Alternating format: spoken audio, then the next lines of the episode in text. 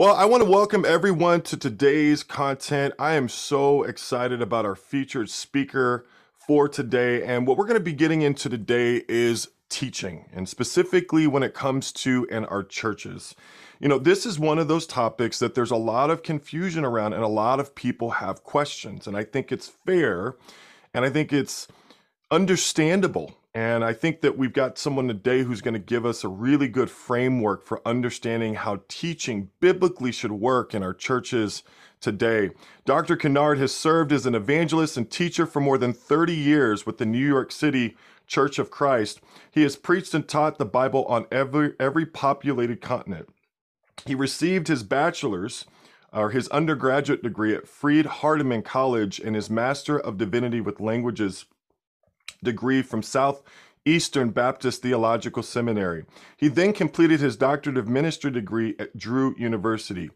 Steve and his wife Lee minister in Rockland County, New York. Steve also serves as adjunct professor of Bible at Lincoln Christian University and professor of Bible at Rocky Mountain School of Ministry and Theology in Denver. I attended there as well. Steve and Lee have two married children and two grandsons who they adore.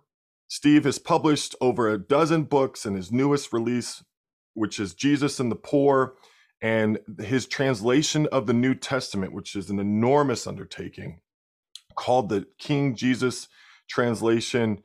Brother, welcome to the channel. Thank you. It's great to be with you. I'm very, very excited.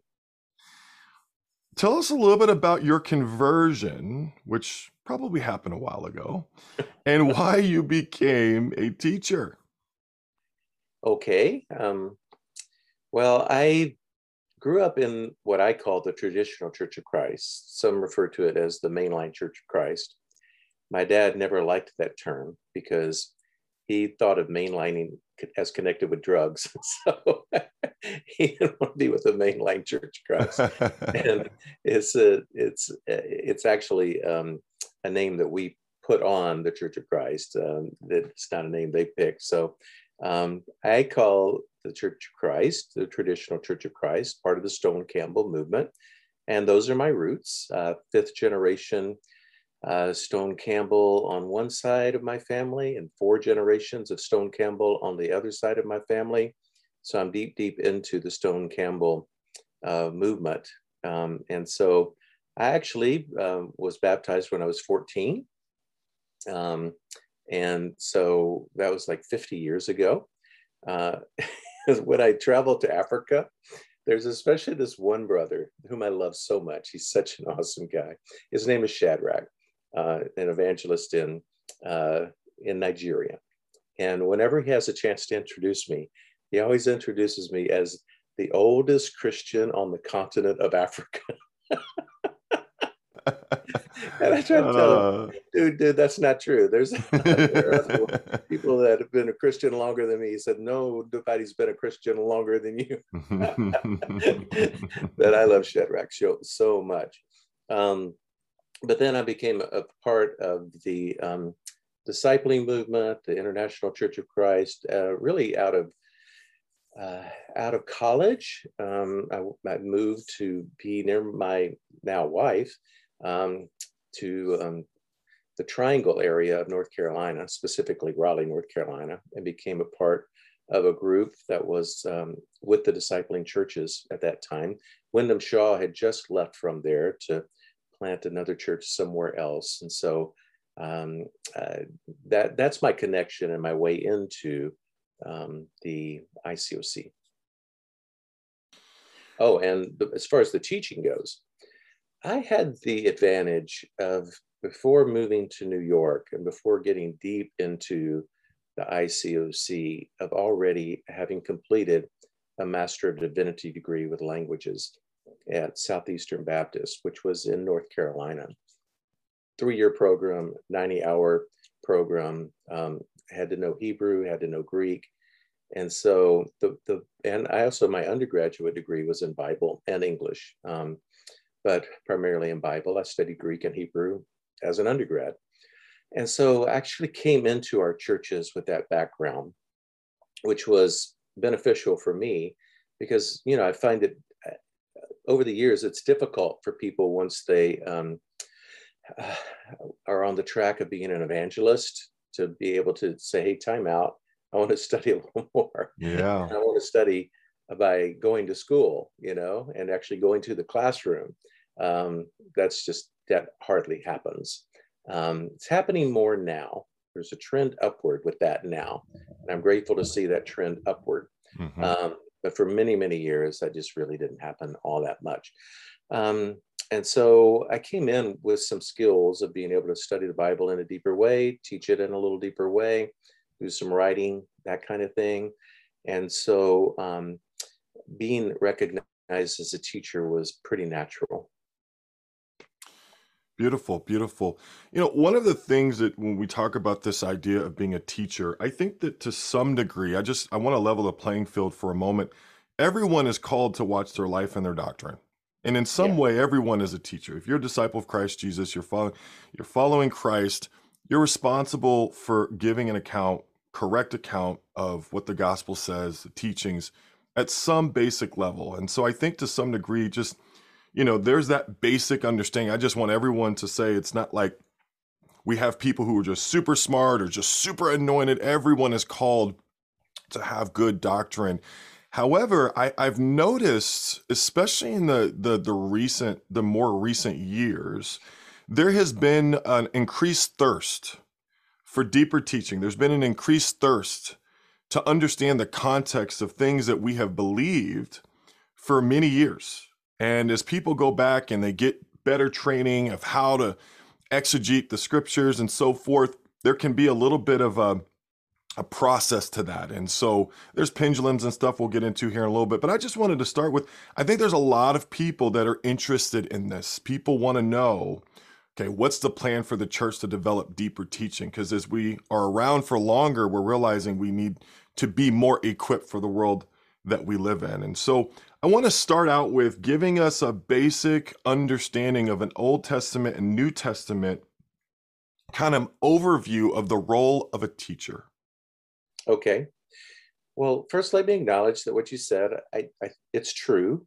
Um, all of us that are followers of Jesus do some teaching.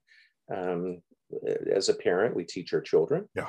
As um, disciples, we go out and we make other disciples, and that whole idea is teaching and training other people. Um, and so that, that idea of teaching and training is there in our lives as disciples.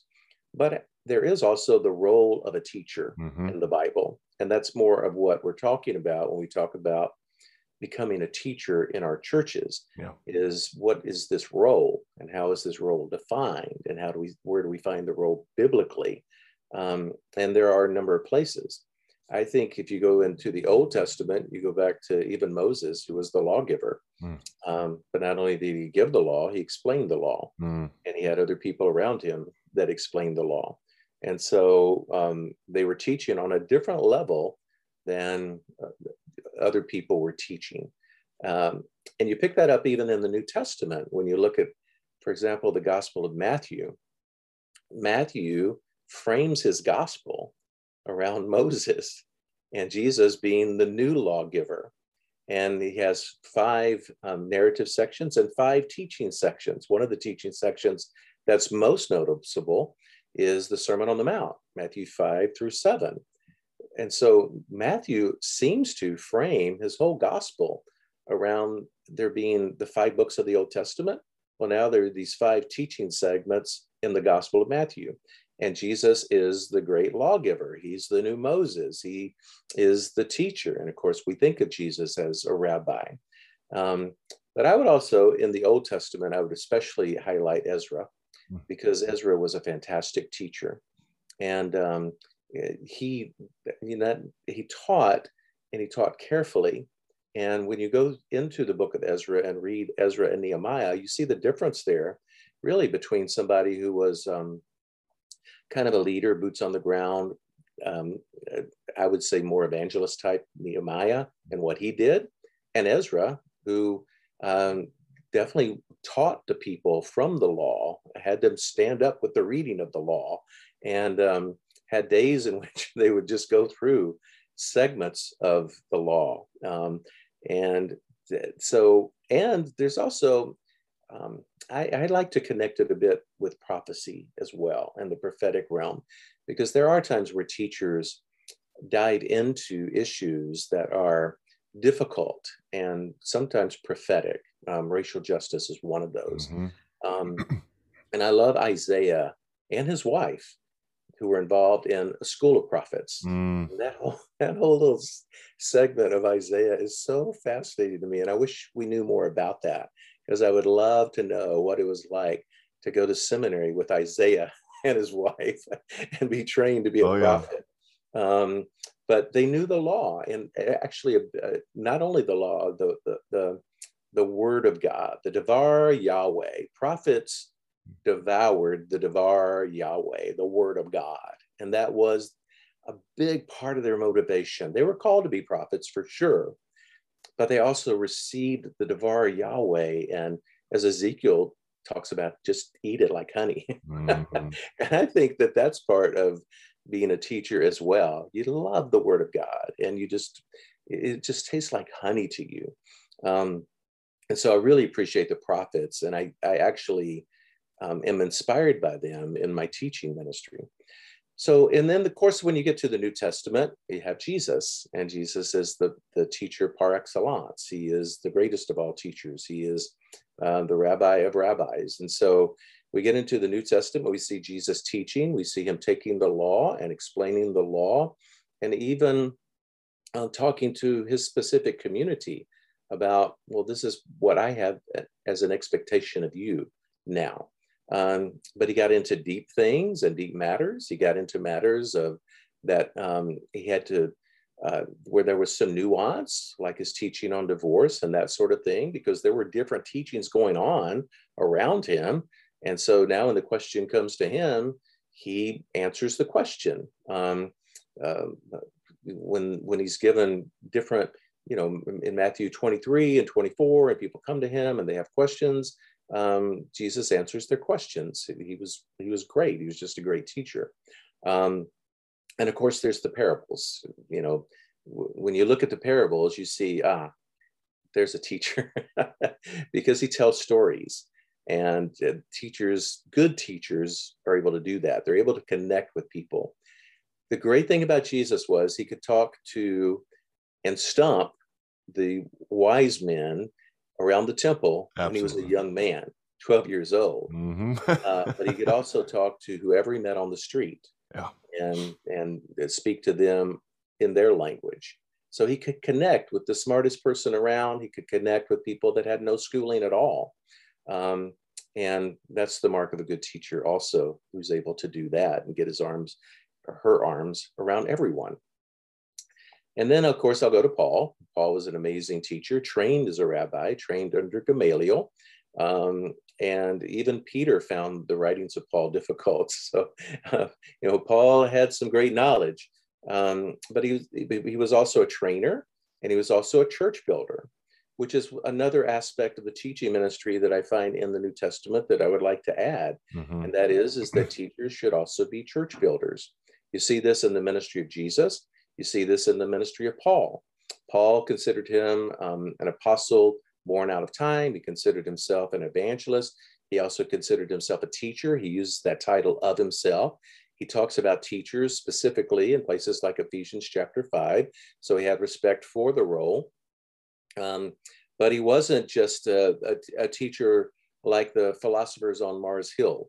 He, he was a teacher that got um, got his hands dirty. He was a teacher who had boots on the ground, building the church, working with people, uh, writing his letters, and yet it could also be, I mean, incredibly deep. You read the book of Romans, and it's not an easy read. Mm-hmm. it's a great read, it's an encouraging read, but it's not the simplest um, book to get your head around. Uh, and Paul had that depth.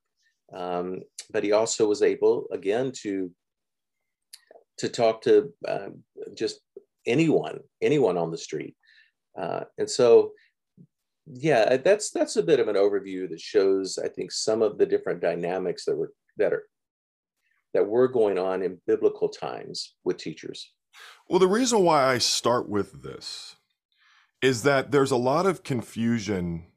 So, for example, when you look at the end of Matthew, Matthew, I mean, Matthew is basically a polemic against the teachers of their day. And at the end of Matthew, he makes a statement that, well, Jesus essentially is saying that you have one teacher. And I think some people, they have a very surface understanding of that statement that he made. You have one teacher. And so when you, a lot of what we've seen in the church as far as the pulpit and teaching, it's very much been democratized. And there's a pendulum effect that's happened where you've got people who are like, well, we don't, we don't need specialized people who go to school and do that. Everyone can read the. And so when I say everyone has God's spirit, everyone has a basic understanding of, I'm just saying is when you become a Christian, you swear your allegiance to him and he becomes your tour your your tour guide and your Torah guide.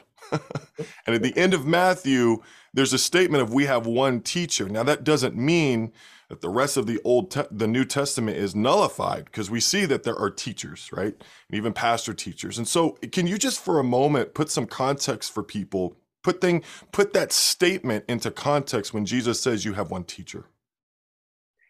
Um, well, I mean, ultimately, yes, ultimately, we have Jesus.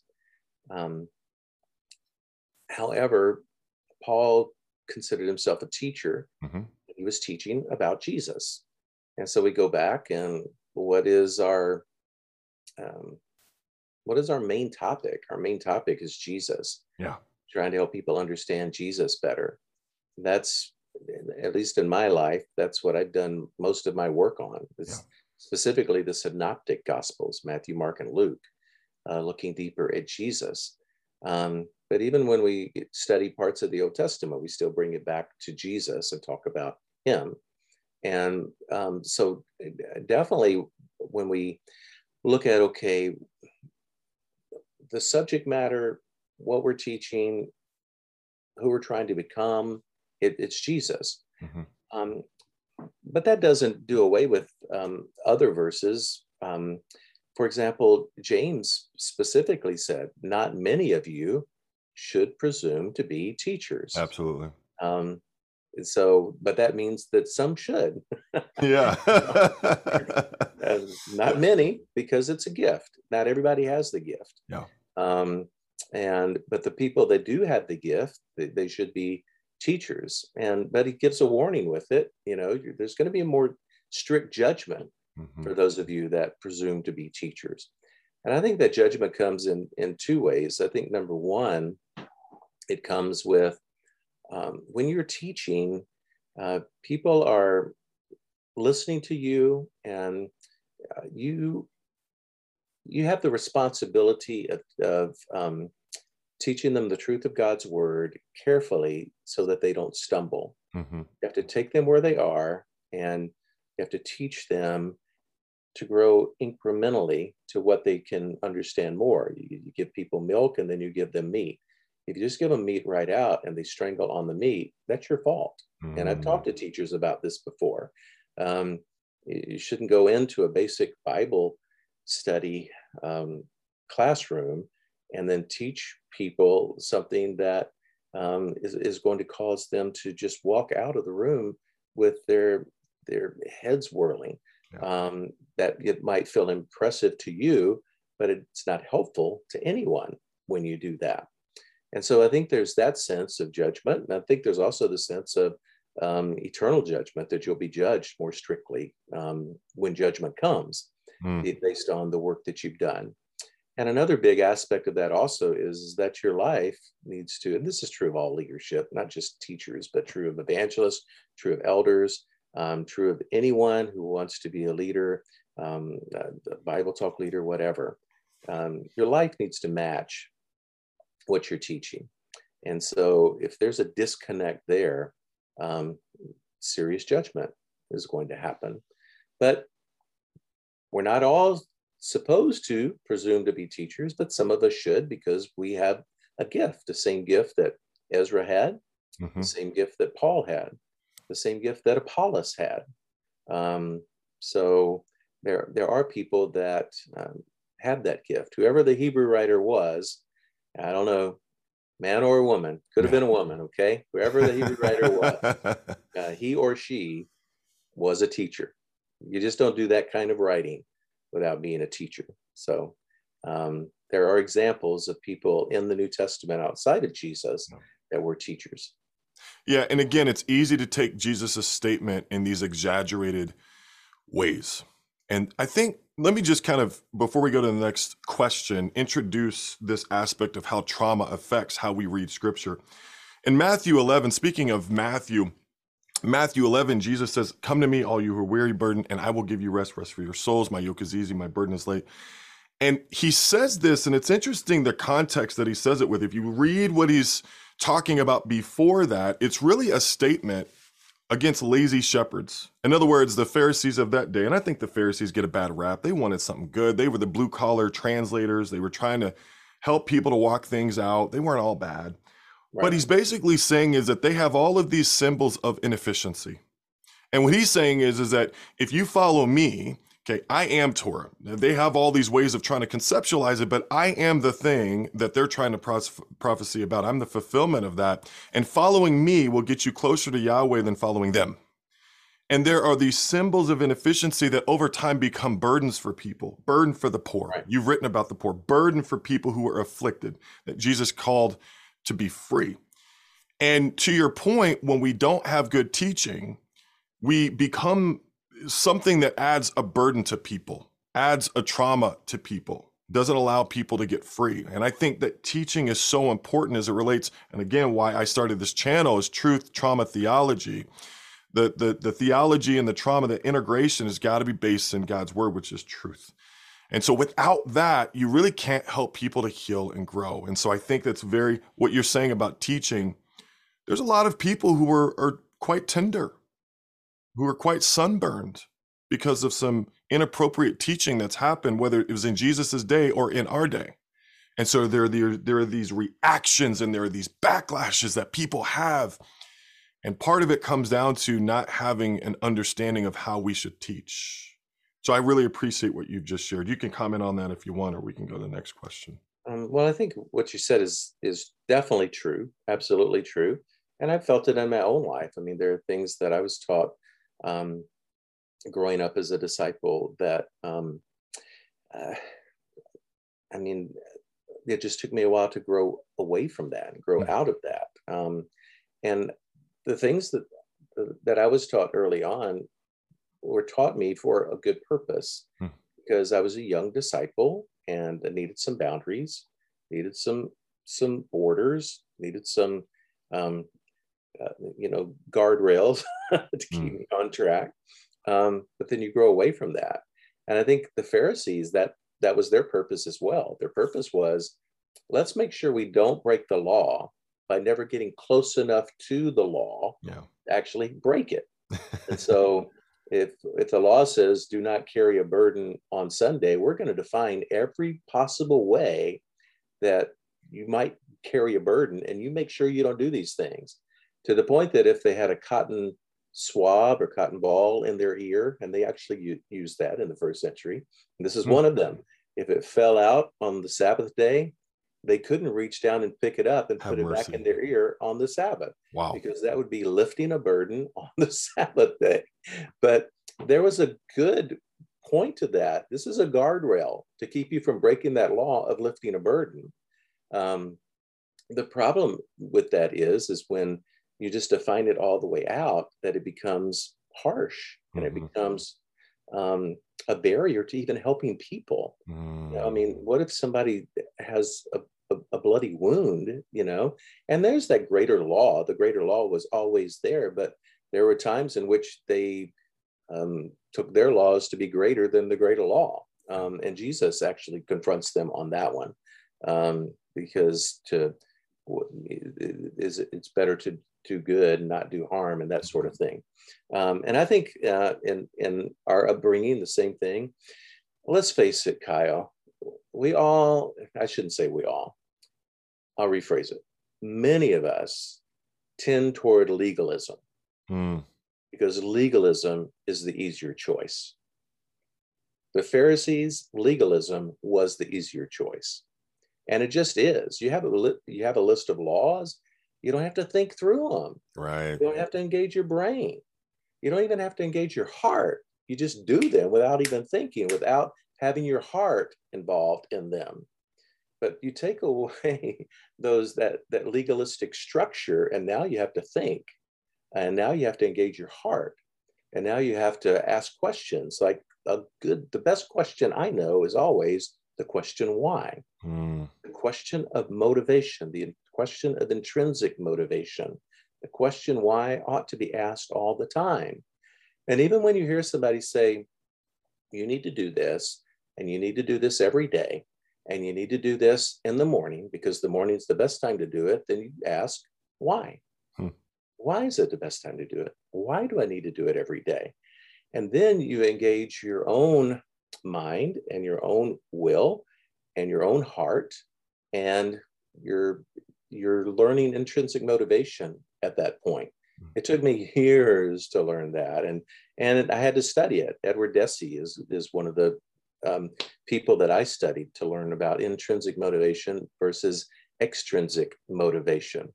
And you see that in the pharisees you see that in the church today. The fact is you'll always see it throughout history because it's just legalism is an easier way Mhm. of managing ourselves, managing life, managing people, um, but it's not really the best way. And trauma does occur through that.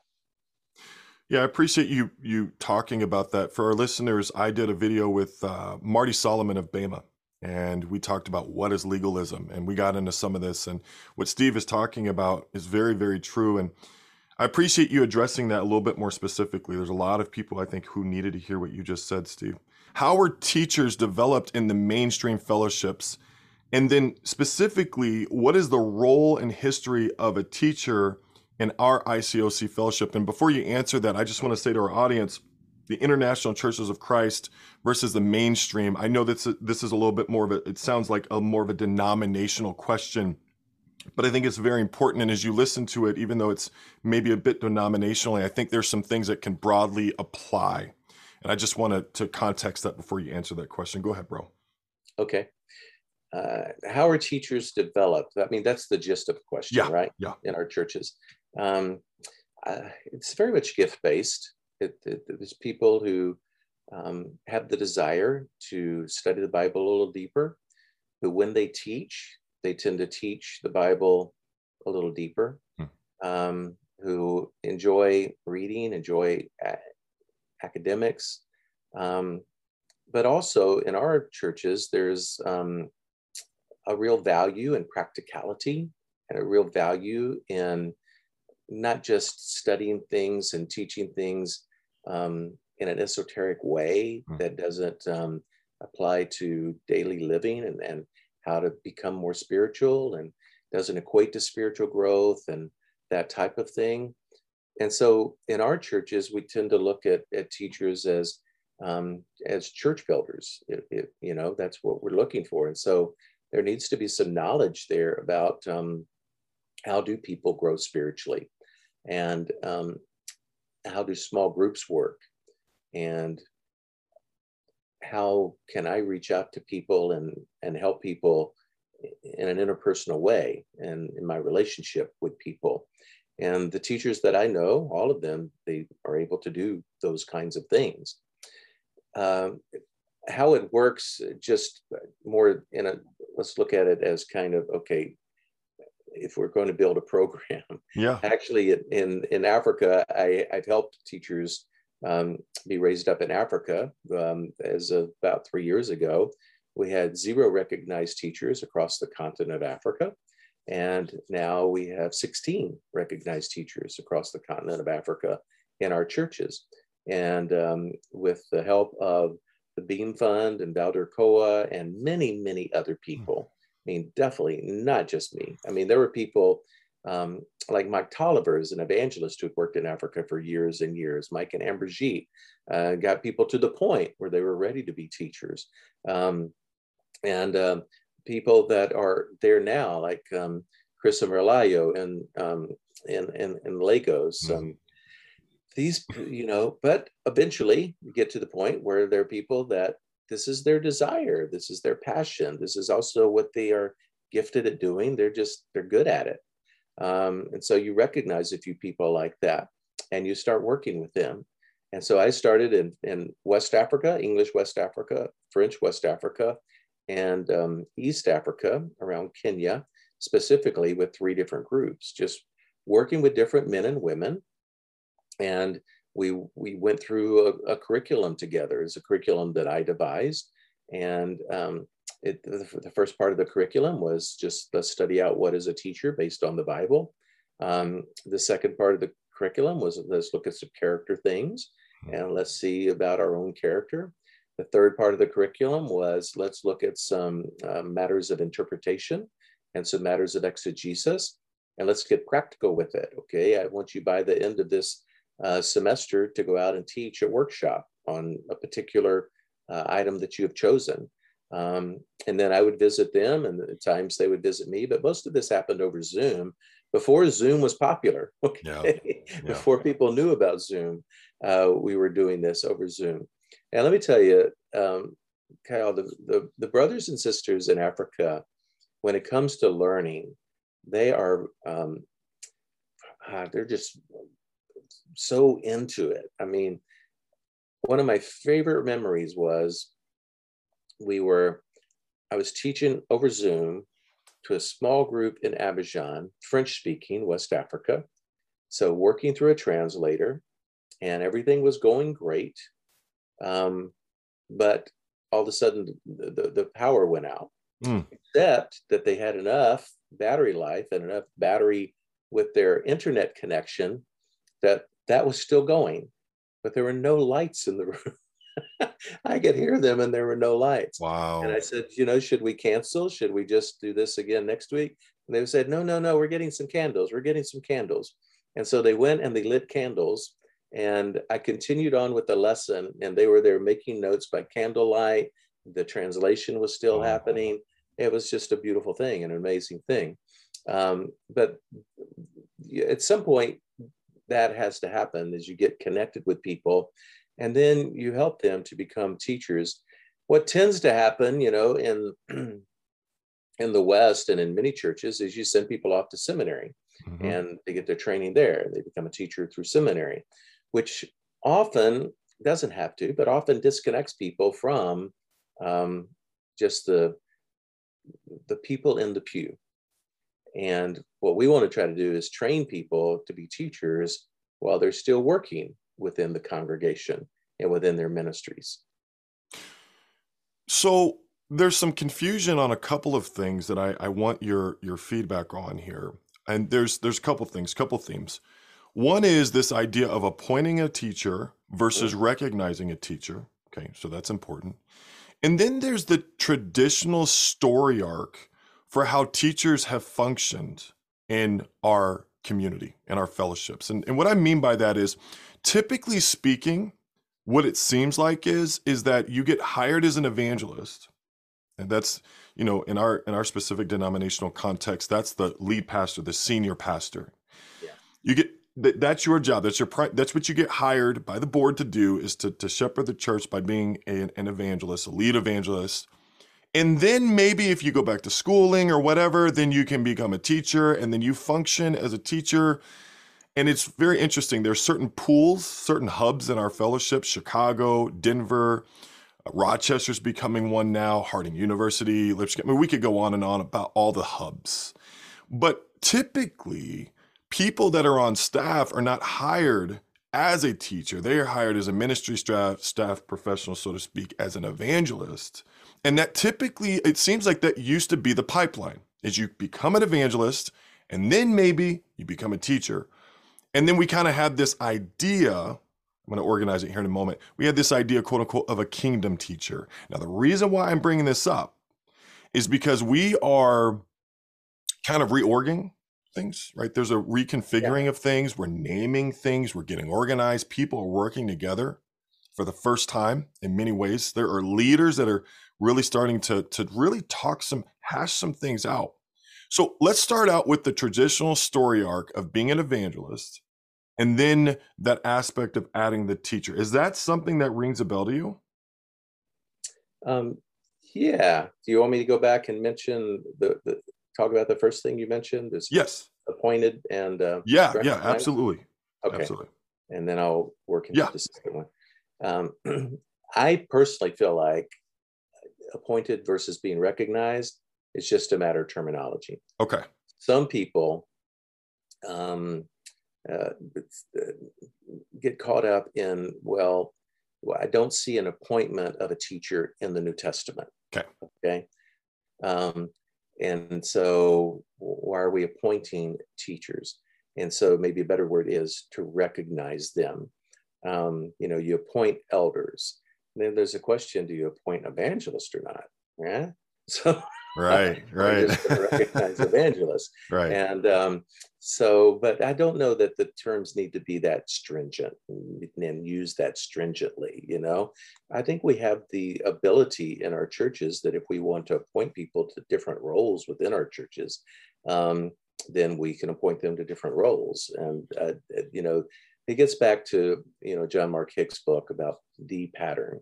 Do we have to follow the pattern, or is there some freedom and some grace for us to do other things. And I think there certainly is some freedom and some grace. So um, I tend to use both. I say, um, you were just recognized yesterday, or were I you was. appointed yesterday? What were you? that was a thing. I'm I'm saying this because I got it. I've gotten I've got an email. I've had teachers reach out to me Yeah. and say, "Hey, look, Kyle, you know this podcast you're doing is great, but I want you to use this languaging instead Right. of so use recognize instead of appoint." And that's kind of a, the reason why I'm saying this because it's coming up.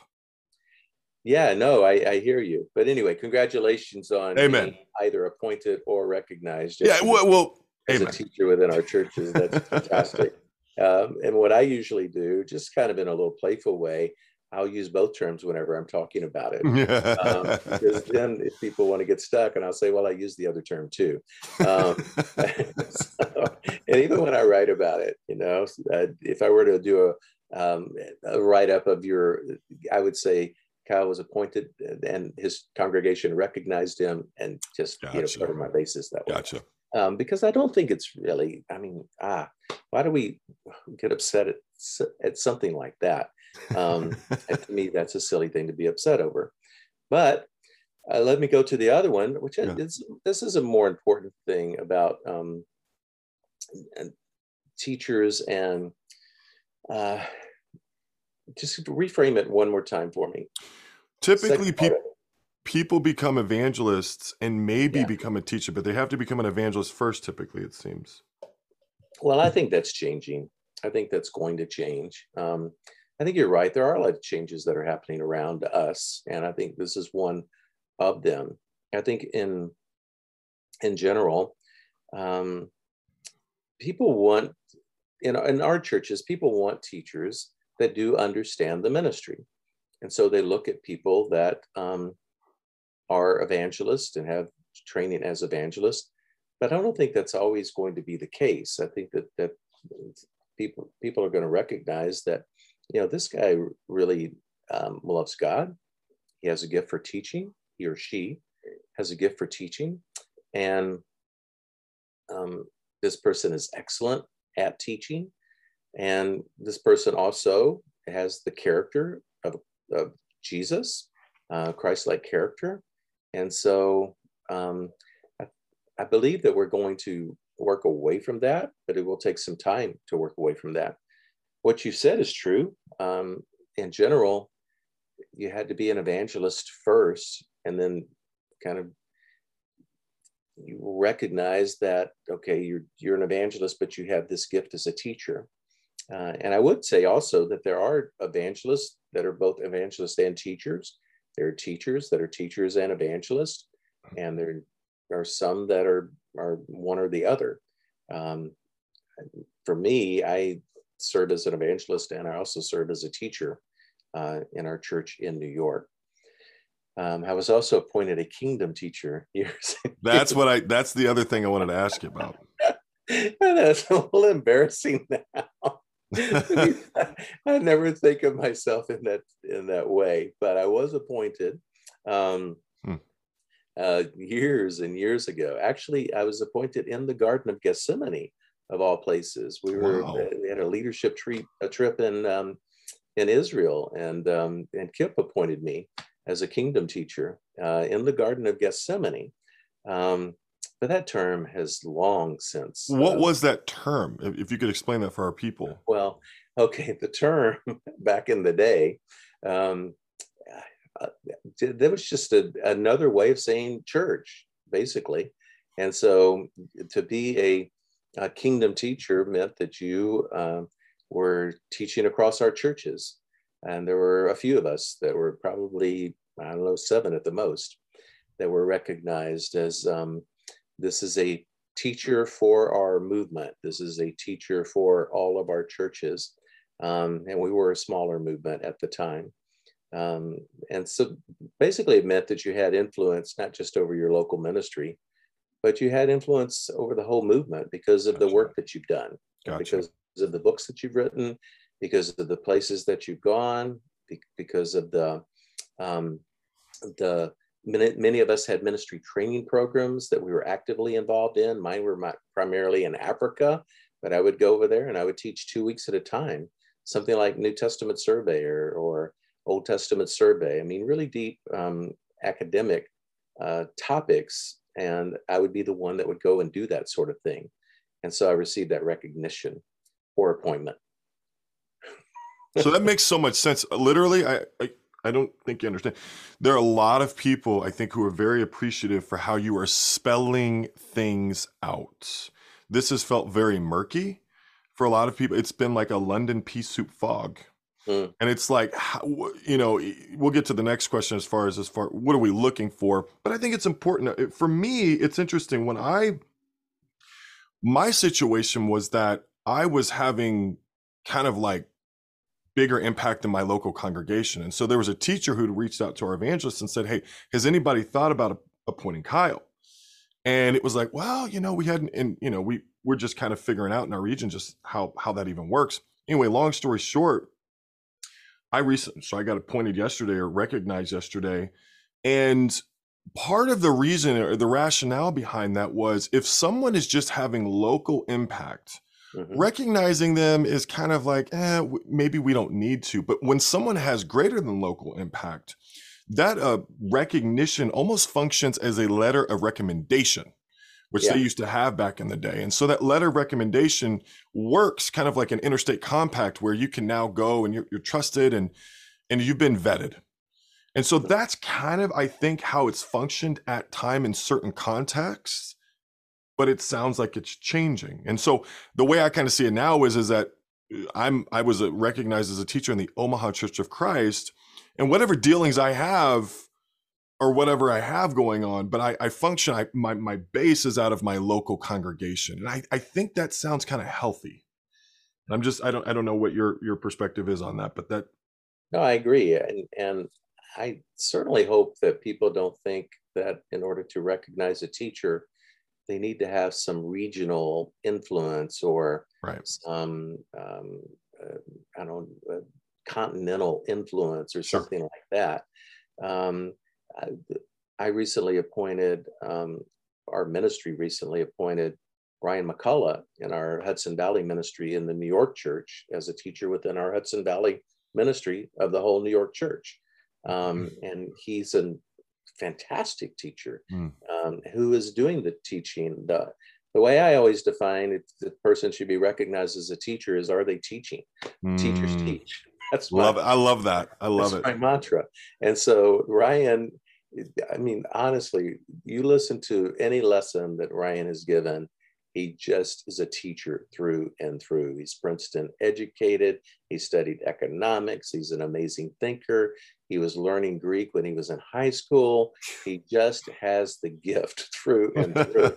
and so it was like a no brainer, you know? And so I, we didn't appoint him across the whole New York ministry because he honestly doesn't have a lot of impact there, but he has a ton of impact in our local ministry. Mm-hmm. Um, and I think over years that'll grow. So you'll have more influence around New York and more influence outside of New York. But you start there. Um, and I think that's, as you said, healthy. That is a very healthy thing. Why? Why is it healthy? To me, people who have gifts need to use those gifts. Hmm. They need to use those gifts for the glory of God. They need to use those gifts for the benefit of the church.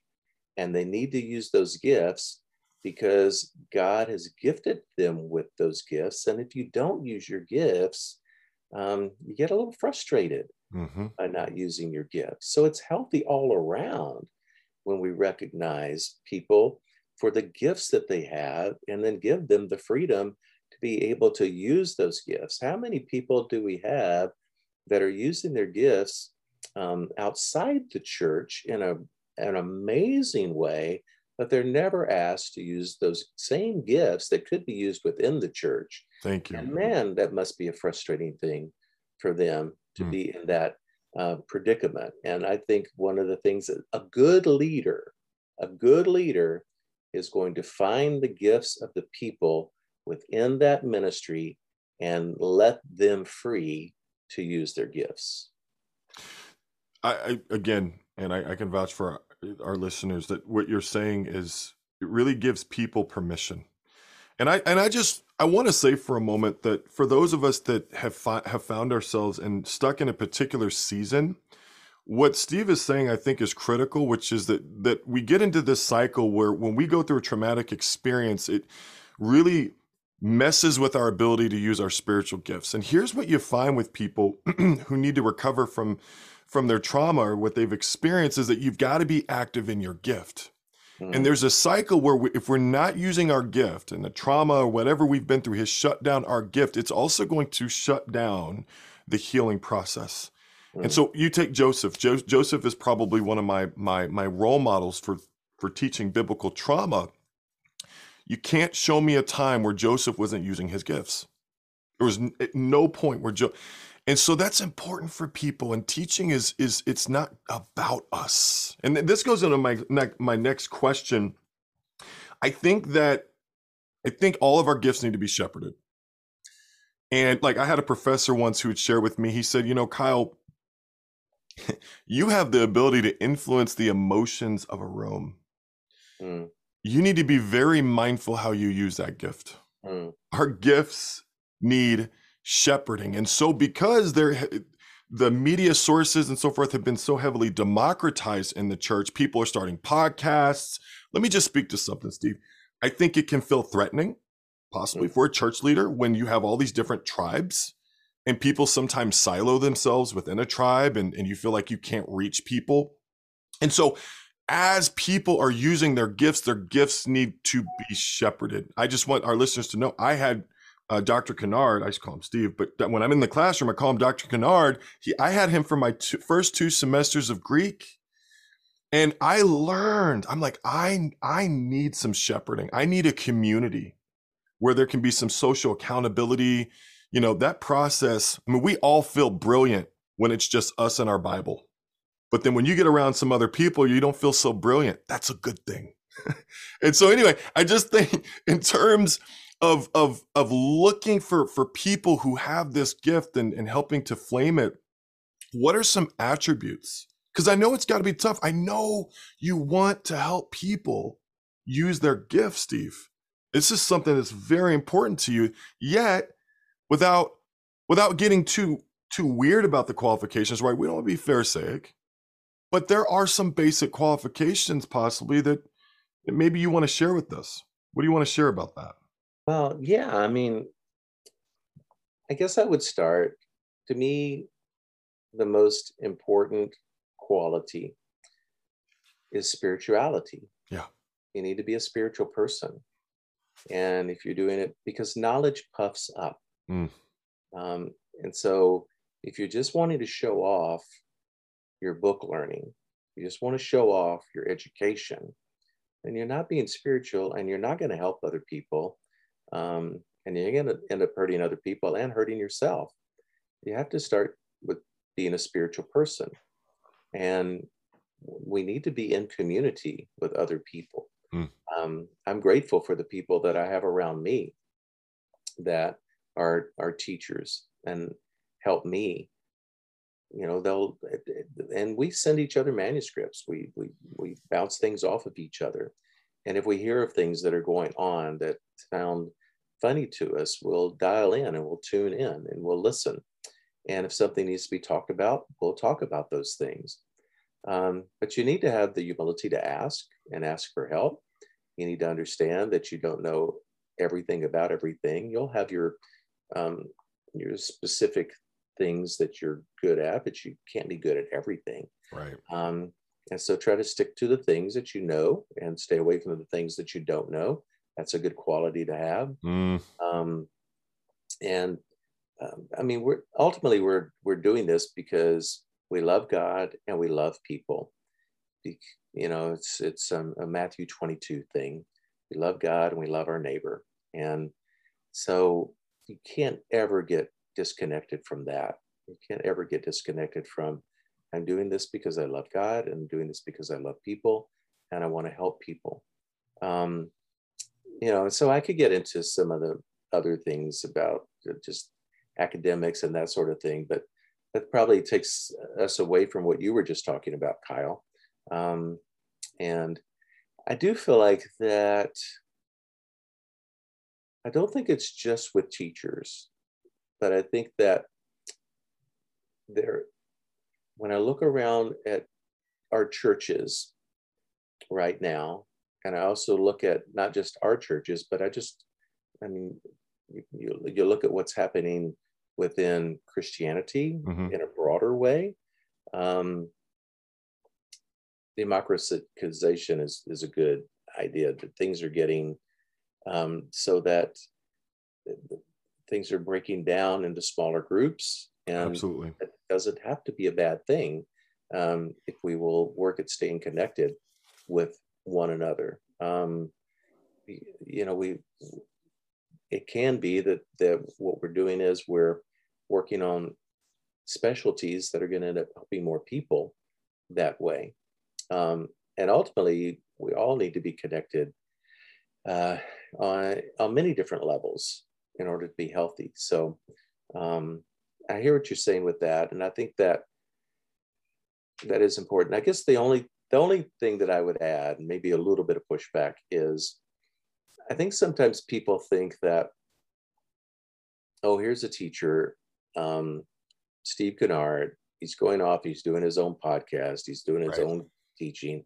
He's doing his own thing, and uh, I wonder if he's getting any help with that. I wonder if he's getting any feedback on it. Um, absolutely. I mean, I actually serve under an eldership in New York. Mm-hmm. okay. And if, if the elders in New York hear of Steve Kinnard doing something wacky, they're they're going to give Steve Kinnard a call. Mm-hmm. Okay.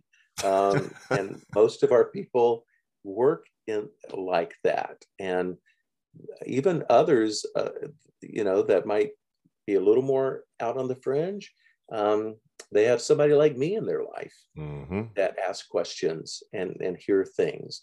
And I have people like them in my life that ask. And so I don't, I would just say, well, let's not always think the worst. Thank you. Um, let's uh, give people a benefit of doubt. And before you make any comment, try to listen because I, I, I usually say, well, how much have you heard? and people haven't even listened. They just heard about it from somebody else. Blows me away, bro. It's crazy, blows me right? away. it happens all the time. yeah. so it, it, at least um, be informed. I think that I mean we're we're in a weird place in the U.S. right now, right? With Twitter going on and people just feeling the the freedom to rant without any repercussions but as people of God, we can't act that way. Absolutely. We just have to be different than the world. And um, we, we, we need to treat each other with respect. So there's a couple couple key things that you you'd mentioned. I want I want to hit one two. Uh, the first one is this: is that I so I get some good advice, and, and I know for a fact if I said something weird, I, I would get a call from a handful of teachers Mm. I've not had that issue because I get advice. I, I am proactive um, with getting advice, and I, and I I think recognizing someone as a teacher provides a sense of accountability and responsibility. You know, to be honest, I think we probably should recognize more people because it would alert them to the influence that they have that they need to manage. Mm, um, yeah. So I think that's, but I think getting elders, teachers, and evangelists to work together. I think the pandemic pandemic is forcing people to work together who've never really worked together well for the first time. The Holy Spirit has people working together who aren't used to working together. And I just want to say for our audience, it's easy to, to start a channel, start talking, and and to not be connected with the impact that you're having. And then there are people who are responsible for the souls that what you're saying affects. And those people, I mean, you can get a bad taste in your mouth, let's say an evangelist's mouth. You don't want that. And so I've gone out of my way because true trauma theology, this is a hot button ministry. This is mm-hmm. hard stuff to talk about and it's yeah. it pushes buttons. I've gone out of my way to invite evangelists to come onto my channel. And I want to hear their voice. We need to hear from our, our ministers. We need to hear from our ministers.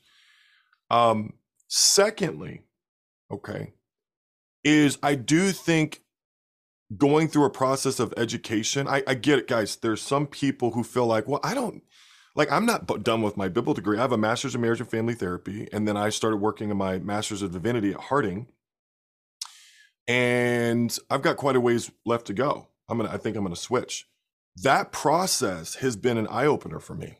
I've had some very significant seminary moments that I needed to have that having to write, having to organize your thoughts, having to synthesize what you actually think, I think is a, an important part of being a teacher.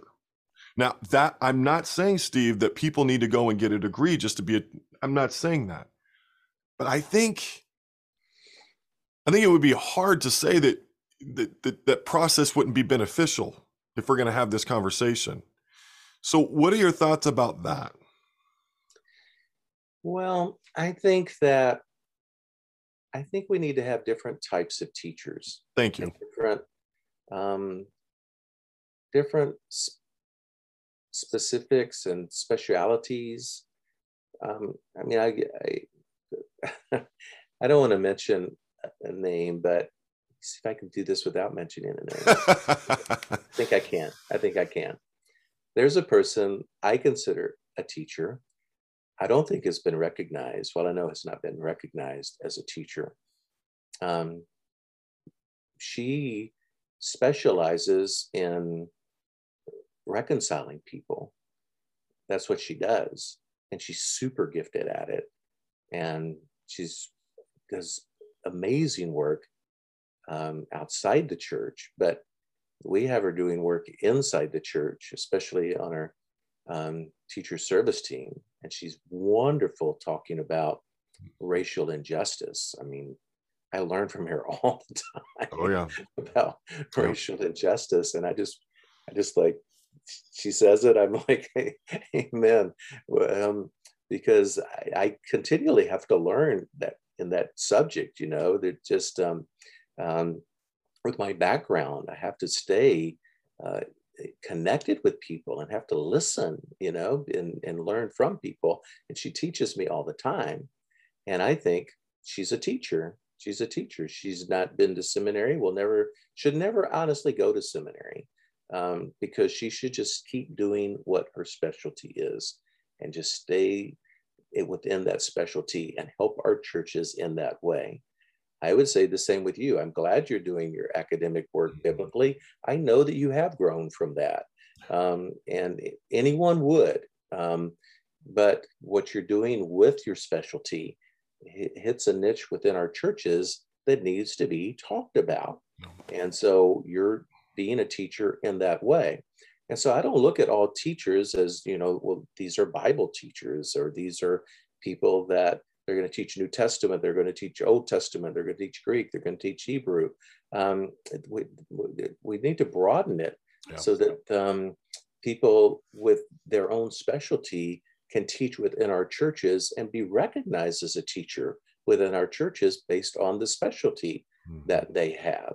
Um, and there, to me, there's room for us to do that. Why not do that? It's allowing people to use their gift um, that they're already using in a great way outside the church, within the church, and to be recognized for it. Um, and I, that, to me, that's a win-win. Well, if someone feels that that they are interested in taking that that academic path, and I believe you, I, I like what you're saying that we have people who are going to be professors, we have people who are going to be scholars, and so forth. We have other people who are going to really connect at more grassroots level. We need all kinds of teachers. We, it's not just the one template that we need to have. Um, I do think that like Rocky Mountain School of Ministry and the- Theology has been it was so beneficial for me. I transferred from there to Harding. But it gave me an incredible foundation. And you know, as a therapist who is also a teacher, I, I make theological statements. And, and the reason why I say this because I, I believe that good theology is therapeutic. And a lot of people, their, their theology has, has needed some therapy. And so for me to feel comfortable making statements theologically, right, clinically, okay, fine, I can do that. But theologically, I don't feel comfortable doing that without a solid biblical foundation. It's just too risky.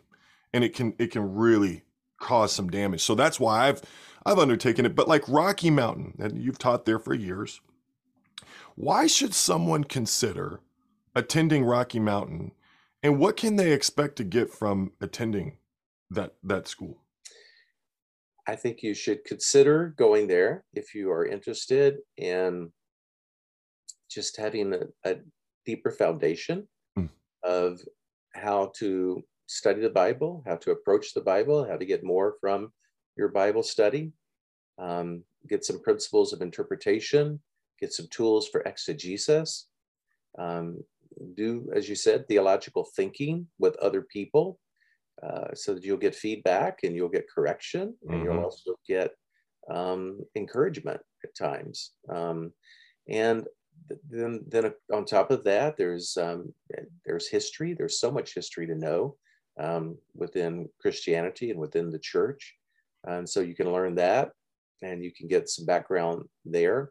So I look at and just think, you know, so many times we, we come up against something in our churches and we're like, ah, we've never faced this before.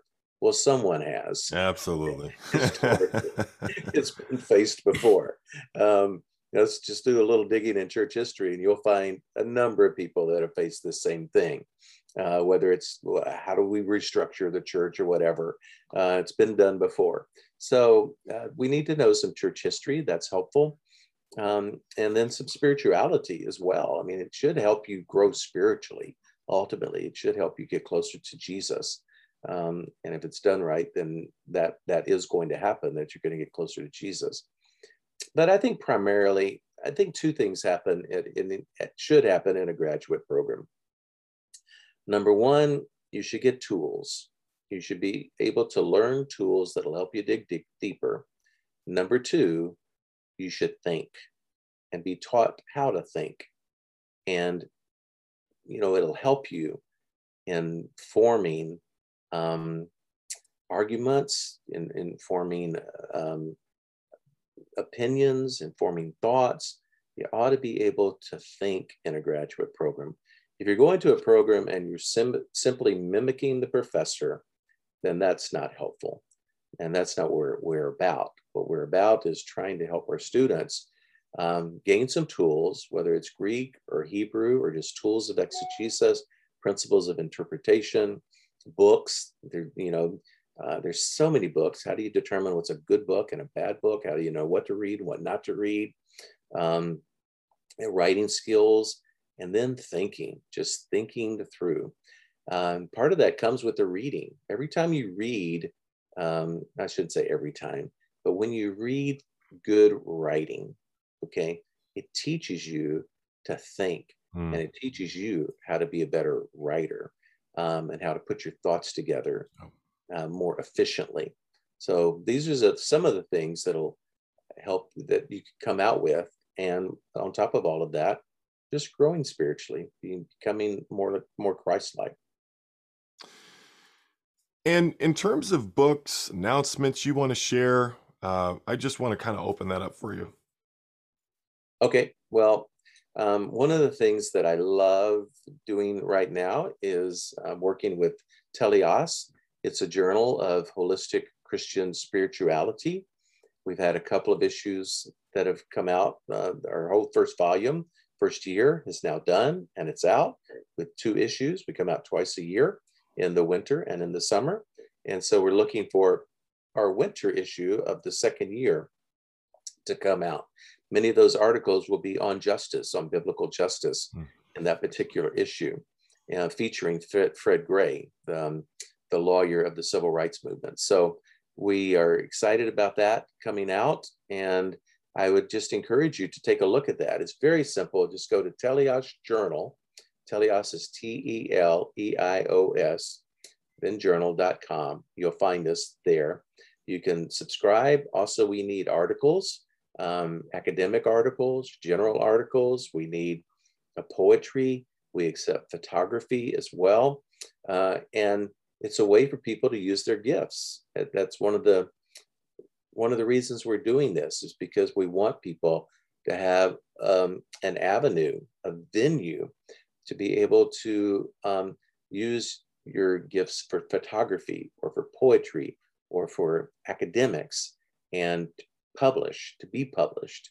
Uh, Teleios means um, mature or, or complete, and that's what we're trying to do uh, in this journal. We're trying to help people to mature in Christ. And so, holistic Christian spirituality is what this journal is all about.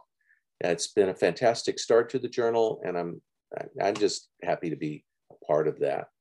And I would say on top of that, um, yeah, take a look at the King Jesus translation and hmm. see what you think of it. That was actually a lifetime of work that went into um, translating the New Testament from Greek into English, and um, it is a it is a full translation. I mean, I, I, I translated every word from the Greek New Testament into English, so it's not a paraphrase. It's um, not me looking at an English translation and then just coming up with something. it's actually going to the Greek. Wow. Um, but it was a labor of love. I loved doing it.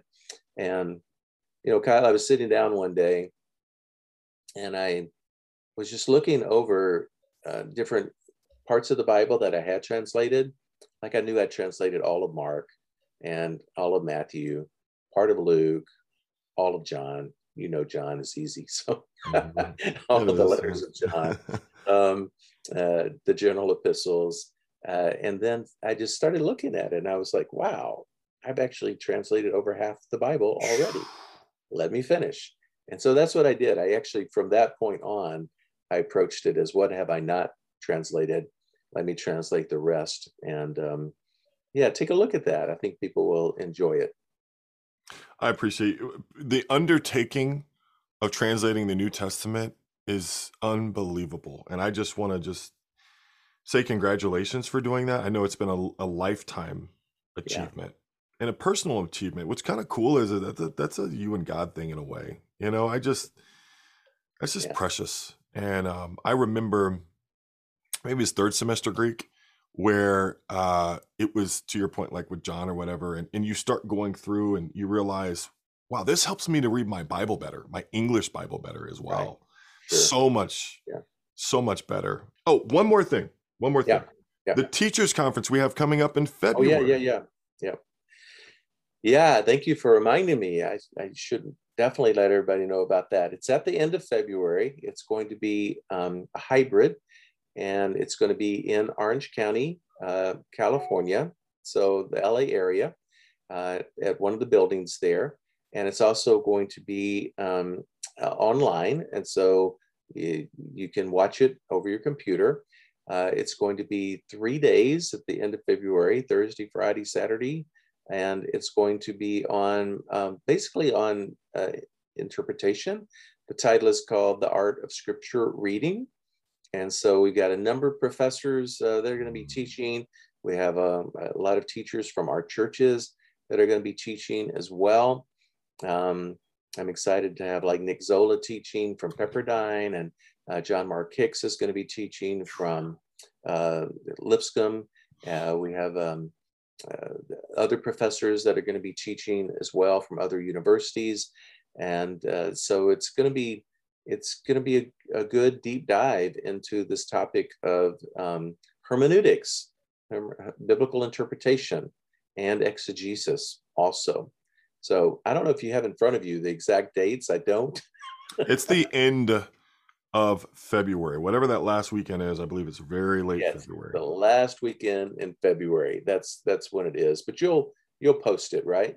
Absolutely. Yeah, post some information about it so that people can get. You can register now. You can start registering for that, and I encourage you to do so.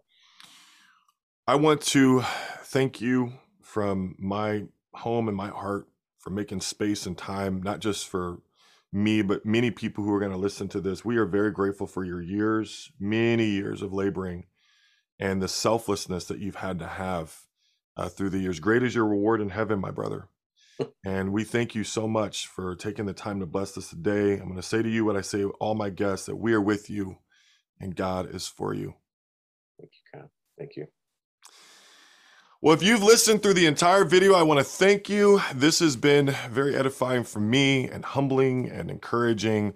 I want to ask you to continue to like, share, subscribe. The channel is growing. I'm over, I'm like 2.1 whatever subscribers. I guys, seriously, it's you. You guys have helped to build the ministry and and meeting needs. And if there's videos, content you want to see, please let me know. If you're to inbox me, please give me at this point a couple of weeks to get back with you. I will get back with you. It's gotten a bit busy, but I thank you and I'll see you next time.